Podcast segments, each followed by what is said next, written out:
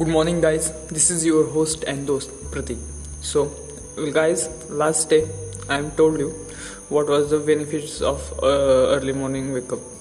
So, uh, आज दोस्तों में आपको अर्ली मॉर्निंग उठने के बाद आपको क्या करना है वो आप मैं वो मैं आपको आज बताने वाला हूँ तो दोस्तों जब हम सुबह उठते उठने के बाद दोस्तों हमें क्या करना है सबसे पहले पाँच मिनट बेड पे रेस्ट करना है रेस्ट करना है मतलब बैठे रहना है तो इससे क्या होता है दोस्तों, जो हमारा जो ब्लड होता है, जो पूरे दिन में क्या होता है सॉरी पूरे रात में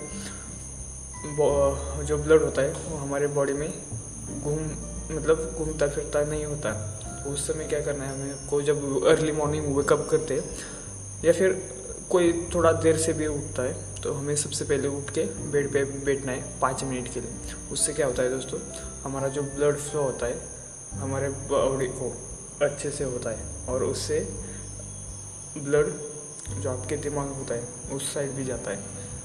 और जो लोगों को मतलब वो झटका वगैरह, जो ऐसी प्रॉब्लम्स आती है हार्ट अटैक वगैरह, ये सब आता है। ज़्यादातर करके लोगों को ये नहीं आएगा, क्योंकि इससे क्या होता है, जब आप सुबह उठ के पाँच मिनट बेड पे बैठते तो इससे आपके जो दिमाग है, उसकी तरफ़ ब्लड जाता है।